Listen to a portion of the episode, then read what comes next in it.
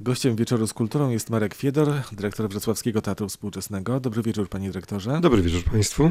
No i reżyser spektaklu Pogłosy, który powstał, jak to nazwać, na bazie tekstu, dramatu Wita Szostaka? Jest problem z tekstem, no prawda? Właśnie. Tekst jest bardzo oryginalny, nowatorski, w bardzo oryginalnym zapisie. Nie ma tam podziału na role, na postaci. Są numery poszczególnych sekwencji, można by powiedzieć. Ale od razu zaznaczam, jest to bardzo Bardzo przemyślana konstrukcja, bardzo precyzyjna dramaturgia. To nie jest takie, takie jakieś chaotyczne im, i impresje. Natomiast rzeczywiście tak jeden do jeden tego tekstu nie można przełożyć na, na scenę, chociażby trzeba to e, podzielić na, na żywych aktorów, ten tekst ro, rozparcelować, brzydko mówiąc, ułożyć dramaturgię sceniczną, czyli w zasadzie mamy faktycznie do czynienia z jakąś adaptacją dramatu, co jest paradoksem. Ja chciałbym jeszcze wyjaśnić, że pan jest współreżyserem, czy współautorem koncepcji inscenizacyjnej tego spektaklu wraz z Tomaszem Hynkiem, czyli długoletnim współpracownikiem.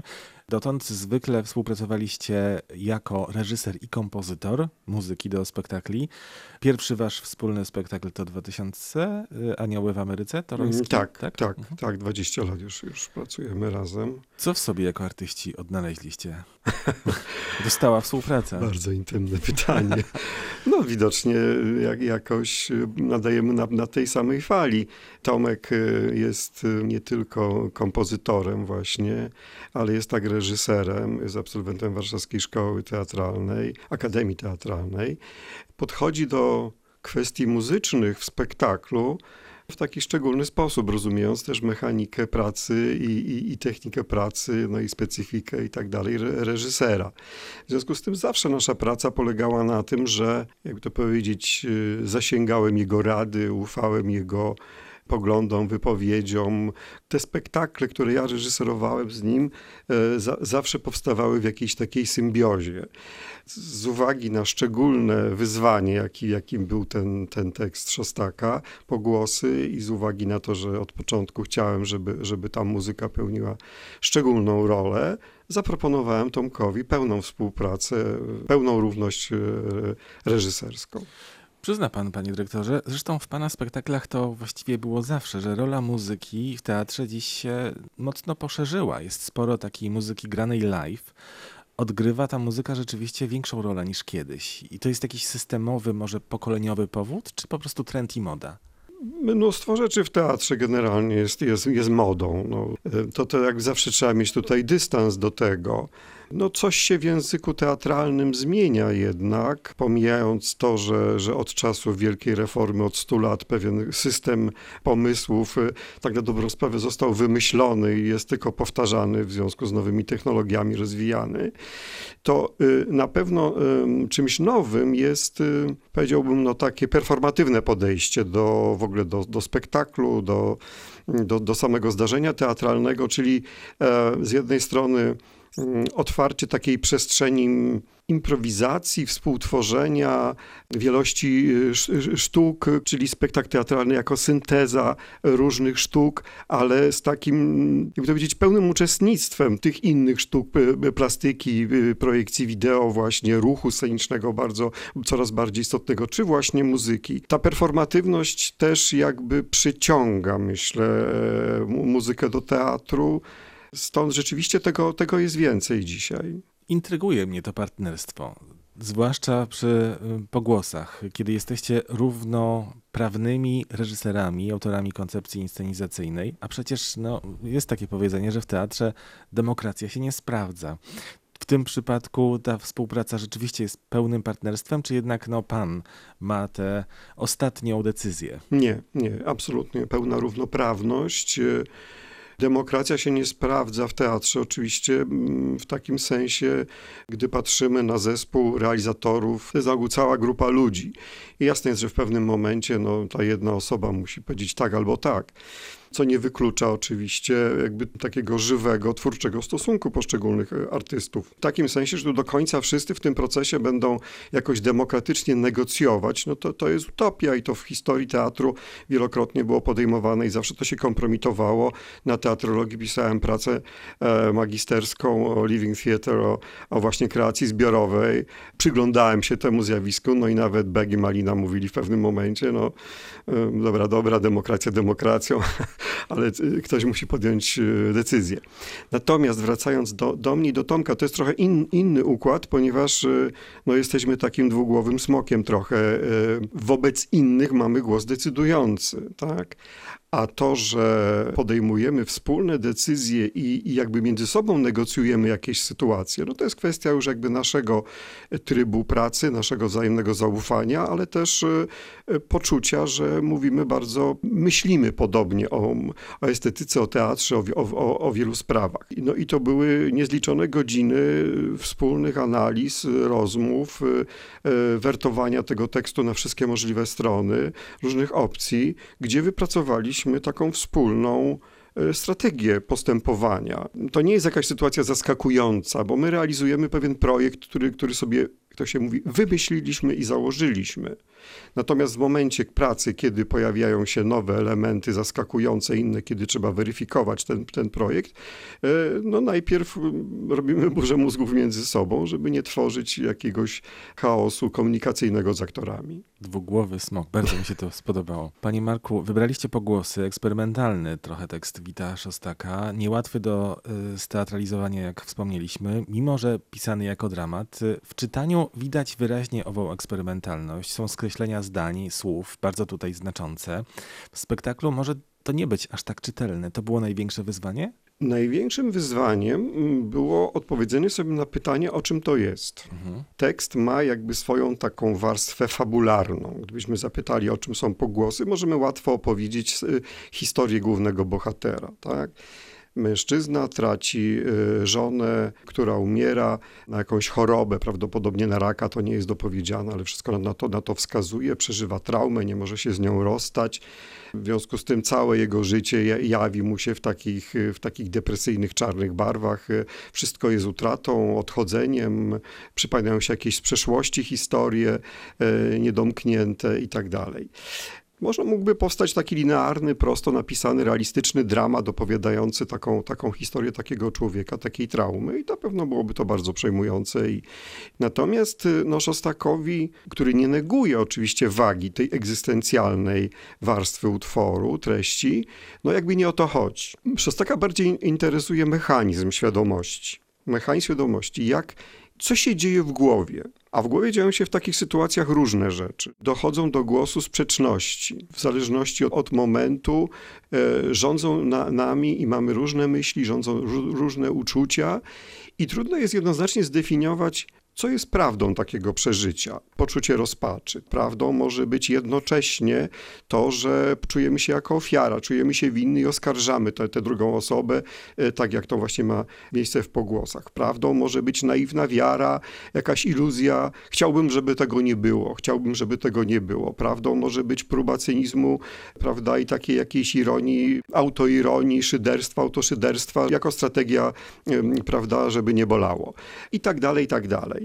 Szostak wszystkie te opcje jakby umieszcza w tym, w tym dramacie naraz, pokazuje jak to przebiega, jak to nawzajem się kształcuje, jak to walczy ze sobą, ale nie w takim celu, by pokazać, która z tych opcji jest prawdziwa, tylko że wszystkie razem tworzą tę prawdę. I na to oczywiście nakłada się jeszcze jedna historia. Szostak jest pisarzem, który zapisuje słowa, tak, zapisuje słowa, pisze dramat.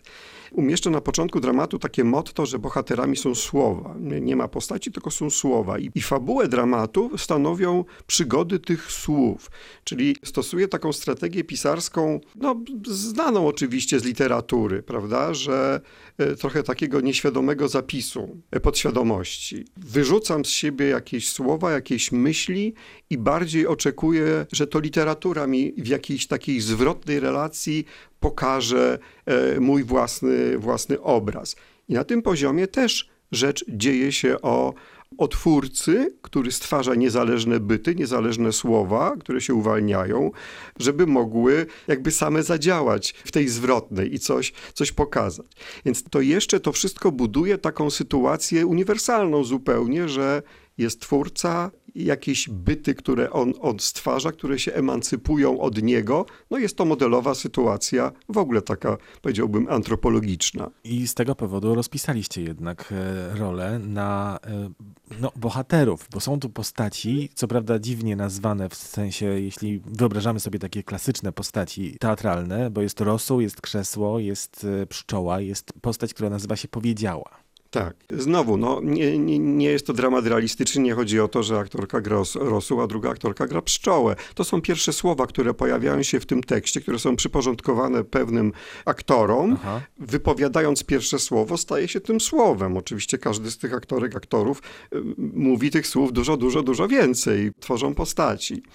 E, no oczywiście jest, jest to trochę przewrotne i mm, można by powiedzieć, że idealne wystawienie dramatu Szostaka byłoby na, nie wiem, dwa i pół tysiąca aktorów. Prawda? Tyle, ile tam słów jest, to jest zawarte, co rzecz jasna jest, jest niemożliwe.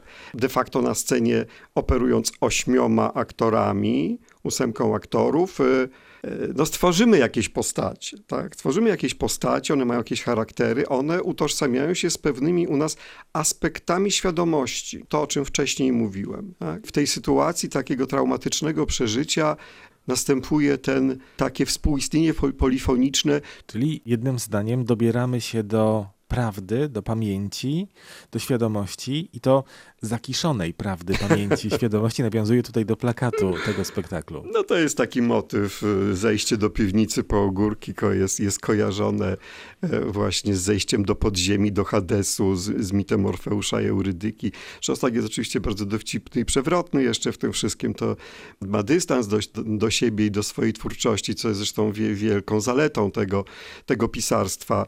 Pogłosy są, nie są niczym odmiennym w, w twórczości Szostaka. One dokładnie wypływają z, z tej strategii, którą, którą on przyjmuje, nie wiem, w Poniewczasie, w Ostatniej powieści, czy, czy w Kapitalnej fudze. I z grubsza polega to, co, co mnie najbardziej fascynuje w, w tych, tych powieściach Szostaka, czy też może w literaturze Szostaka, bo, bo to takie nie do końca są powieści, to właśnie to, że jakby szukając prawdy, opowiadając jakąś, docierając do jakiejś jednej historii, zawiera jednocześnie w tej opowieści wszystkie możliwe historie. To jest troszkę jak Rashomon Kurosawy. Mamy tam cztery, cztery różne warianty tego samego zdarzenia. Nie wiemy, który, który jest prawdziwe. Mnie się też przypomina twórczość Georgesa Pereka na przykład. Oczywiście, nie tutaj, to nie wiem. Ja sobie to kiedyś na własny użytek nazwałem takim dramatem kubistycznym. To jak sobie przypomnimy obraz kubistyczny, gdzie twarzy, no to tam na tej płaszczyźnie mamy i lewe ucho, i prawe ucho, i nos, i wszystko, i wszystko. To jest niemożliwe w rzeczywistości, natomiast z tych wszystkich stron naraz obserwujemy. Tylko Pinter też przecież, nigdy nie poznamy tej prawdy jednej, która jest u Pintera, wszystko tam się mieni. Tylko o ile, jak przywołałem Kurosawę, to bardziej chodzi o to, żeby powiedzieć, że coś jest niepoznawalne, że rzeczywistość jest niepoznawalna, to o tyle u Szostaka ja mam wrażenie, że on stosując, znaczy głębokie przekonanie i to jest piękne, że on stosując tę strategię, jakby buduje pełnię prawdy. Wiem, że to może trochę enigmatycznie i niejasno brzmi, ale to jest tak, jakby w tej wariantowości wyczerpywał wszystkie możliwe możliwości, zdarzenia i aspekty stanu świadomości człowieka, które nie znoszą się wzajemnie, czy pozostawiają nas z takim wnioskiem, no nie wiemy nic w gruncie rzeczy, bo wszystko jest względne, tylko odwrotnie. Tak jakbyśmy taką pełnię zyskali. O, mówimy sobie, no, obojętnie jak się ten los potoczył, to wiemy wszystko o tym, o tym człowieku. No przydałaby się nam taka pełnia w różnych y, dziedzinach życia społecznego i politycznego. Panie dyrektorze, specjalnie uży, użyłem tego przymiotnika polityczny, bo ten teatr jest zupełnie niepolityczny, niezaangażowany społecznie. Jest to podróż w człowieka, a nie komentarz do rzeczywistości, a nie historii. Panie dyrektorze, w obsadzie spektaklu Pogłosy mamy obok aktorów Wrocławskiego Teatru Współczesnego nowe osoby, Ewa Niemotko, Kinga Zygmunt, czyli jeszcze dwa lata temu studentki Akademii Sztuk Teatralnych, latach, to znaczy, że jakby konsekwentnie odświeża pan zespół? Nie, nie. Znaczy Ewa i Kinga są gościnnie u nas. Bardzo się cieszę, że, że, że, że są z nami. Natomiast są, są tutaj gościnnie, występują z bardzo prostego powodu. Bardzo istotną częścią spektaklu są śpiewy. No i śpiewy wymagają już pewnych określonych głosów, takich, a nie innych. A Stąd... wiemy, że i Kinga, i Ewa świetnie śpiewają, to prawda. No więc właśnie, dlatego jeszcze chcieliśmy mieć w dublurze jedno, że obie są, mają jakieś swoje zobowiązania inne, więc dublura daje nam możliwość i im też pewnej swobody. Natomiast to jest, to jest współpraca. Bardzo chętnie bym widział tutaj całe tabuny młodych ludzi w teatrze. No, sam przyprowadziłem ze swojego dyplomu dwie osoby, Piotrek Łukaszczuk kolejne dwie, teraz dwie i tak dalej. No realia są takie, jakie są. Ile etatów jest ograniczona, żeby kogoś przyjąć, to trzeba kogoś zwolnić. No, to jest prosta filozofia. Podań o pracę od młodych absolwentów dostaje dyrektor Fiedor? Wie pan, trudno to, zliczyć. To, to trudno zliczyć, bo generalnie w, w Polsce mamy gigantyczną nadprodukcję aktorów, tak brzydko mówiąc. Jest, są, są te szkoły teatralne, są studia, studia teatralne przy, przy teatrach i tak dalej. No nie wiem, to rocznie to jest sto, sto pięćdziesiąt, dwieście osób wchodzi do zawodu. A ileż tych miejsc w teatrach się zwalnia? Kilkanaście. Więc jest ono ogromna nadprodukcja tych ludzi. Każde takie podanie to jest w pewnym sensie też marzenie o graniu w teatrze, o byciu w teatrze. Panie dyrektorze, a pan pamięta, kiedy to pańskie marzenie bycia w teatrze się, kiedy poczuł pan, że się realizuje? Że to jest ten moment, kto panu pomógł? To znaczy, jak pamiętam, byłem studentem reżyserii, byłem na trzecim roku, zostałem sam na roku. Moi koledzy się wykruszyli jakoś po drodze, więc to już sprawiało, że miałem jakąś specyficzną relację ze, z pedagogami. Profesor Goliński, który był wtedy dyrektorem Teatru Słowackiego, zaproponował mi napisanie scenariusza i, no i pracę, potem realizację. No i w ten sposób trafiłem do prawdziwego teatru jako, jako reżyser, no a potem to już jakoś poszło. No rzeczywiście poszło. Który to rok pracy artystycznej? trzydzieści lat. No właśnie. Ale jubileuszy pan nie lubi. Nie, nie, już kiedyś. Już kiedyś o tym rozmawialiśmy. Żadnych jubileuszy. Coś jeszcze o pogłosach chciałby pan dodać? Spektakl nie jest długi, godzina piętnaście, myślę, że jest intensywny. A w tym sezonie jeszcze? A, w, w tym sezonie wszystko się zmienia. W, Zmiany, tak? Mieliśmy mieć jeszcze premierę na dużej scenie Pawła Miśkiewicza, Tirzy, Grunberga, ale niestety z powodów osobistych, niezależnych od teatru, musieliśmy to przenieść, premierę na wrzesień. Natomiast wcześniej za to Weronika Szczawińska się pojawi z premierą w maju. Obserwator ptaków, miejski obserwator ptaków Dawida Lindo. Adaptacja tej, tej, tej książki i taki w ogóle duży projekt właśnie o obserwowaniu ptaków w mieście. Na razie pogłosy. Wita Szostaka w reżyserii Tomasza Hynka i Marka Fiedora, który był dzisiaj gościem Wieczoru z Kulturą. Dziękuję bardzo. Dziękuję również.